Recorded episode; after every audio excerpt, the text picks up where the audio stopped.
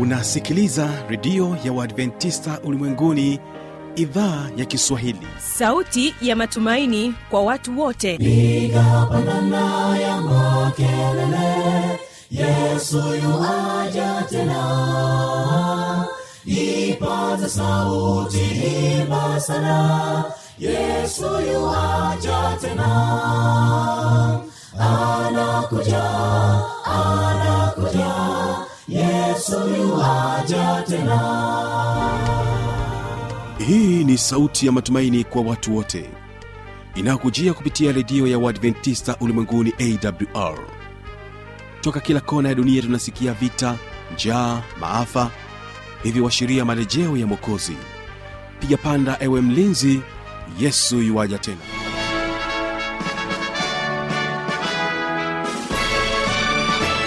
ni kwa mara nyingine tena unaitegea sikio idhaa ya kiswahili ya redio ya waadventista ulimwenguni awr ikikutangazia kutoka hapa morogoro tanzania katika masafa ya mita bendi 16 lakini pia tunasikika kupitia morning star radio na rock fm vile vile tupo katika tovuti ya w www.awr.org uhaligari msikilizaji wangu? Ni imani yangu ya kwamba hali yako ni njema. Karibu sana kwa ajili ya kusikiliza kipindi cha ijali afya yako pamoja na kipindi cha siri za ushindi. Mimi ambaye ni msimamizi wa haya matangazo naitwa habi machilumshana tuwe sote mwanzo hadi mwisho wa vipindi hivi kwa siku hii ya leo. Kwa kuanza tu vipindi vyetu hebu basi tusikilize wimbo kutoka kwake veronika elias wimbo unaosema upendo wako. Hebu barikiwa naye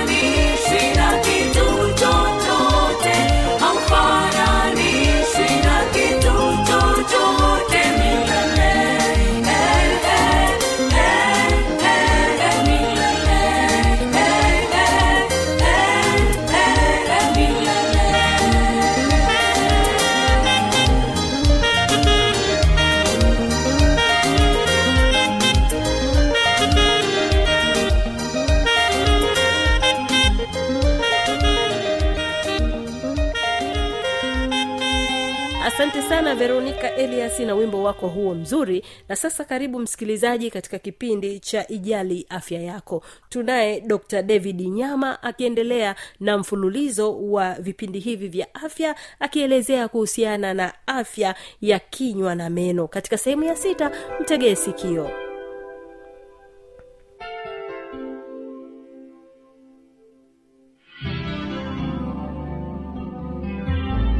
Ukiangalia kwenye jino lako pembeni ya fizi. Utaona kwa chini kuna kakitu kama kauvimbe kamejitokeza. Na kale kauvimbe huwa kanakuwa ukikapasua huwa kanakuwa kanatoa kama vimajimaji au viusaa. Hiyo ni fistula maanaake fistula tumeshazoea kwamba fistula ni ugonjwa wa wanawake. Lakini fistula anayoizungumzia hapa ni, ka, ni, ni, ni upenyo ambao infection au um, uvimbe wa kwenye jino chini kule periapical abscess? Ilikuwa inatafutwa kwa kutokea imeshindwa. Kwa hiyo ikautafuna mfupa mfupa ukatoboka mfupa wa taya ikatengeneza kashimo ka, ka ambao kale kashimo kakatoa kakaanza kutoa usaa sasa. Kakaa kanatengeneza unafuu wa ule uvimbe chini ya jino. Hiyo kwetu kwenye uh, elimu ya kinywa na meno au kwenye field yetu sisi kwenye uwanja wetu pia tunaita fistula. Kwao hii ni dalili hatarishi kwamba mpaka mfupa umetoboka kwa sababu ya infection ambayo umeipata.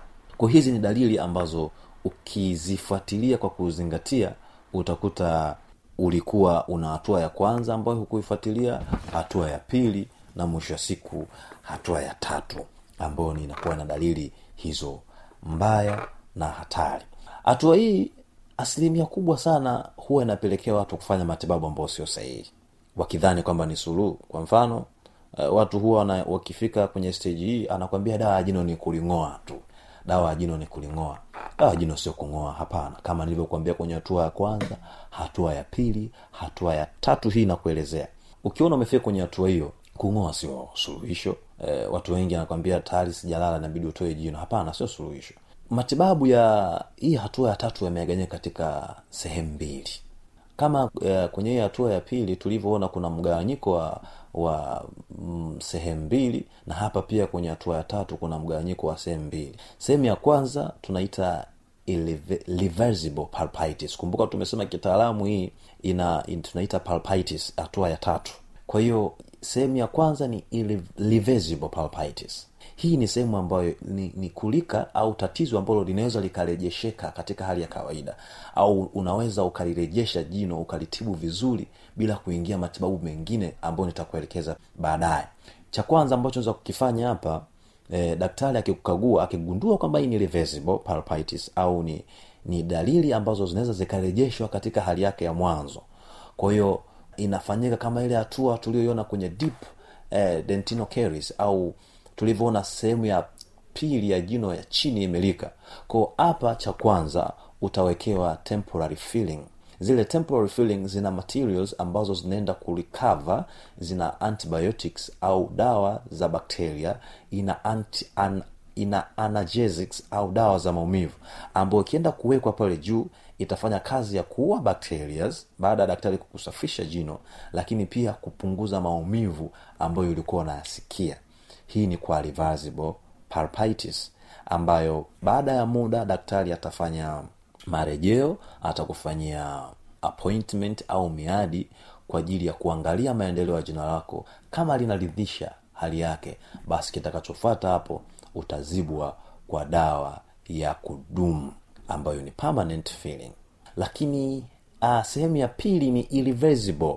Jino hatuwezi kulirejesha katika hali yake ya kawaida kwenye irreversible au kwenye hatua ambayo hatuwezi kuirejesha. Ninatumia kitaalamu kidogo lugha ya kitaalamu kwa sababu asilimia kubwa maneno ya afya hayana tafsiri nzuri au yamekosa tafsiri sahihi katika lugha ya kiswahili. Kwa hiyo tunavyosema hii hatua ya pili kwamba haiwezi kurejesheka maanake hatuwezi kulirejesha jino likawa kama kawaida. Kuna aina mbili ya matibabu. Aina ya kwanza matibabu kama jino bado lina nguvu eh, kuta zake bado ziko imara na lenyewe bado halijalika sana isipokuwa katikati ndo na unasikia hizo dalili zote. Cha kwanza ambacho tutakifanya tutaliua jino. Kitaalamu tunaitwa root canal treatment. Daktari atakuua jino na hii huwa tunafanya matibabu ya kitaalamu. Jino lako linafunguliwa vizuri linasafishwa unaweza ukashangaa tunauaje jino. Tunafanya kitu ambacho tunatoa vile vimishipa vya fahamu na vimishipa vya damu. Jino lako linakuwa lipo lina nguvu linafanya kazi zote isipokuwa tunalipotezea uwezo wa kuhisi. Tunavyosema tunaliua jino maake tunalipotezea u- uwezo wa kuhisi. Tunalikatisha mawasiliano kati yake lenyewe jino na mazingira ya mwili. Kwao linakuwa ni jino hata ukiligusa ukiligonga haliumi. Isipokuwa tu linakuwa lina, linaweza kufanya kazi zake zote ambazo meno mengine yanafanya. Kwa hiyo hiyo ni hatua ya kwanza. Lakini e, cha pili kwenye e, irreversible au hatua ambayo haiwezi kurejeshwa kama jino limeisha kuna muda mwingine unaona jino limefika kwenye hatua ambayo mpaka mizizi imelika sehemu ya juu ya jino lote imekuwa imepotea. Kwa kinachofanyika hapa ni kwamba ili jino inabidi litolewe tu kwa sababu haliwezi likafanya root canal treatment kwa sababu kuta za jino zimelika na jino hakuna sehemu yoyote ambayo naweza likajishikiza tukifanya root canal treatment. Kwa kinachofanyika hapa basi ili jino linatolewa tu. Kwao sasa ukiangalia hizi hatua zote tatu nimekuelekeza kila hatua matibabu yake dalili zake na mpaka hatua ya mwisho tunakuja kuona kwenye jamii zetu watu wengi walikuwa wakikosea wakiona jino linauma wanakimbilia kung'oa. Hata inafika kipindi wanakuwa wakis- wakishurutisha madaktari kwamba mimi nataka nitoe jino langu kwa sababu linakuuma. Kwa kwa hatua hizi zote ambazo nimekupatia na mm, hivyo vyote ambavyo nimekwam- nimekwambia ni vizuri ukafuata ushauri wa daktari. Daktari akupatia matibabu sahihi ambayo yataendana na hali yako ya muda husika. Vipindi kitachofuata kwa sababu hapa tumeona kuna uvimbe nataka tuelezee uvimbe kiundani zaidi. Kwa sababu uvimbe hapa unaozungumziwa sio kwamba kila ukivimbe basi umeumwa ume, ume, ume, umeumwa jino. Kuna uvimbe wa aina tofauti tofauti ambao tutauangalia kwenye kipindi kijacho. Nashukuru sana kwa muda wako. Unaweza kawa una swali la kuuliza. Unaweza kawa una sehemu haujaelewa vizuri unaweza kawa una changamoto ambayo pengine ina ina inashabihiana na hizo dalili ambazo nimekwambia. Unaweza ukawasiliana na mimi kwa kupitia simu ya kiganjani kwa namba ya simu 0653127549 mpaka utakapokutana kipindi kingine mungu akubariki sana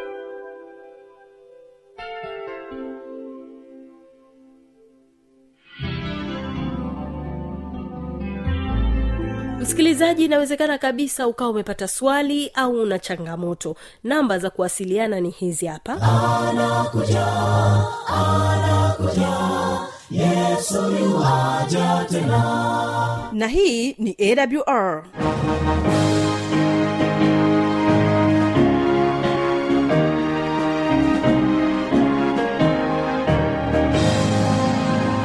redio adventista ulimwenguni awr sanduku la posta 172 morogoro tanzania.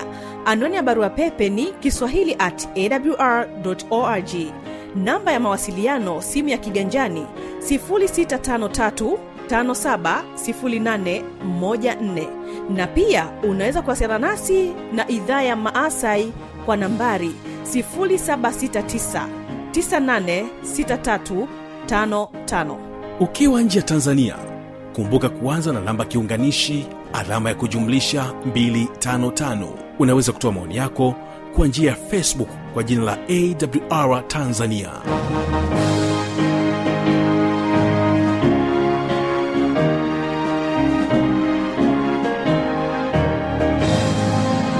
msikilizaji ninapenda nikukaribishe katika kipindi cha siri za ushindi. Hapa tunamsikiliza giveni mgaya. Huyu ni mwanafunzi mwanafunzi katika chuo kikuu cha jordan kinachopatikana hapa mkoani morogoro juko. Anakuja na kutuelezea kuhusiana na upangiliaji wa muda. Kumbuka kipindi ni siri za ushindi. Tege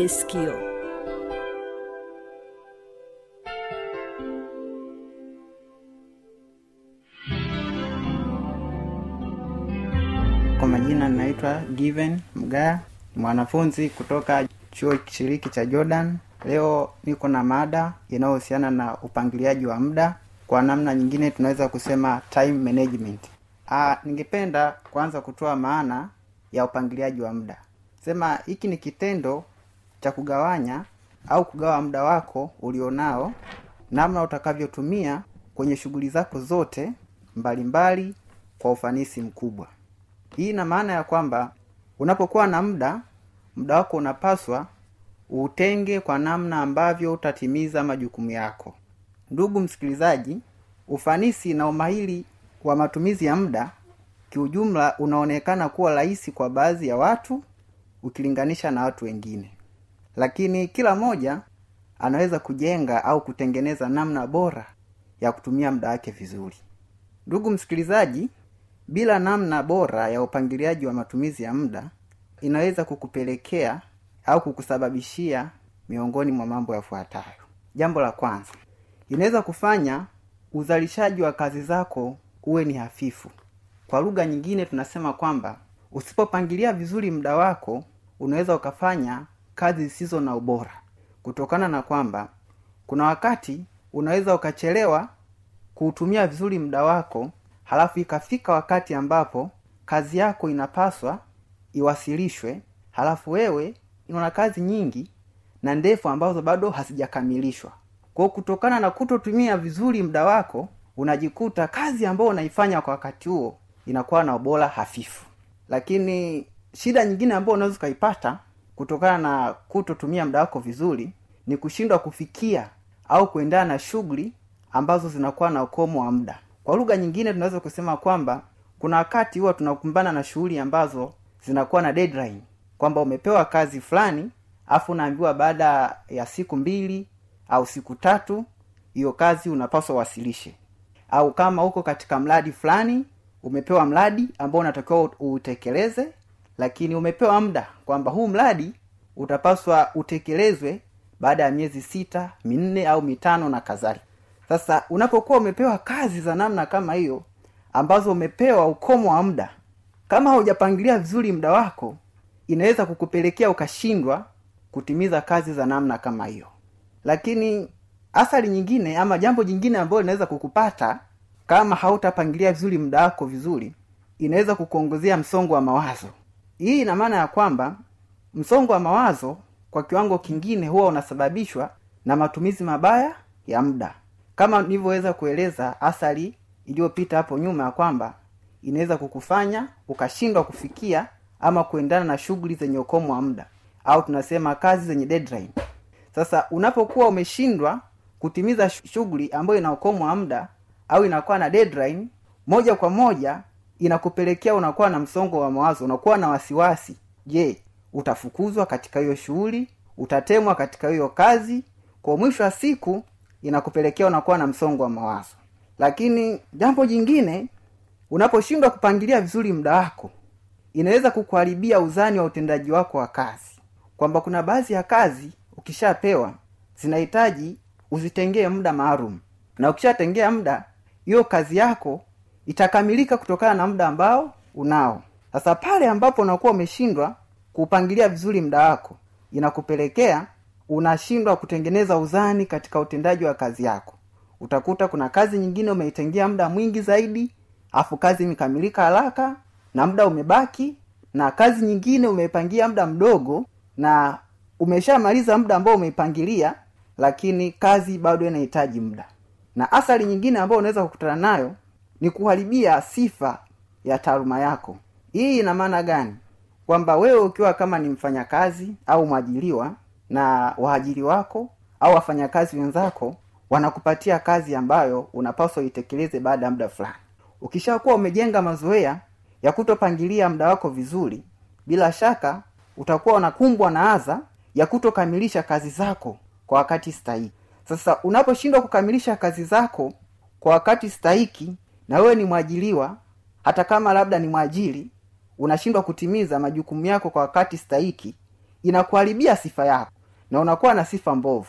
Na yoyote inatokana na wewe mwenyewe kushindwa kupangilia vizuri muda wako. Ndugu msikilizaji ningependa tufahamu kwa nini kuna umuhimu wa kupangilia vema muda.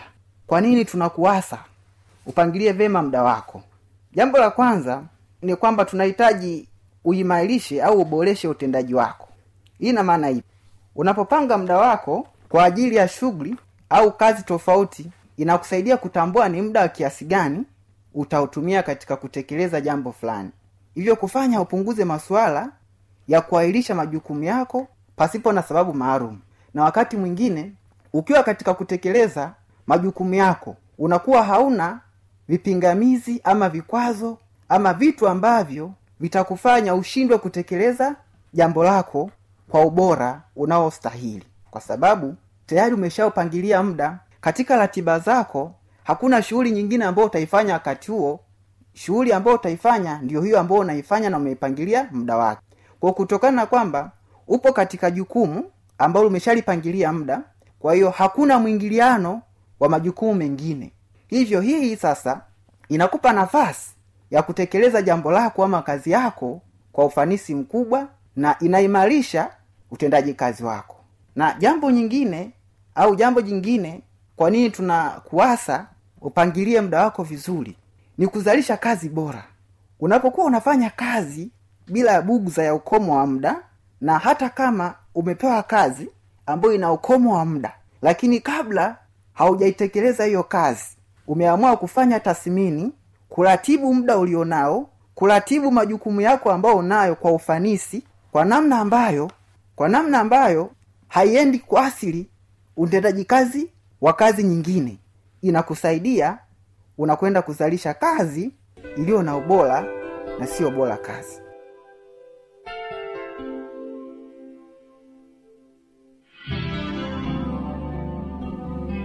na kwa kufikia hapo msikilizaji hatuna la ziada. Tumefikia tamati ya vipindi hivi kwa siku hii ya leo. Asante kwa kuwa pamoja nasi. Mimi ambaye nimekuwa msimamizi wa haya matangazo naitwa habi machilu mshana. Ni kutakia usikilizaji mwema wa vipindi vinavyoendelea. Kumbuka tu ya kwamba kesho kitakuwepo kipindi cha biblia ya kujibu usipange kukosa. Natoka hapa studio na kuacha na wimbo kutoka kwake veronica elias.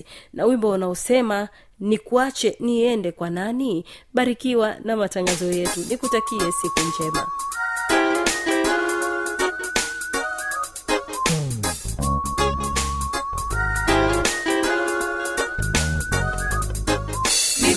Nikuache niende kwa nani? Bwana wangu. Nikuache niende kwa nani? Bwana wangu. Nikuache niende kwa nani bwana wangu?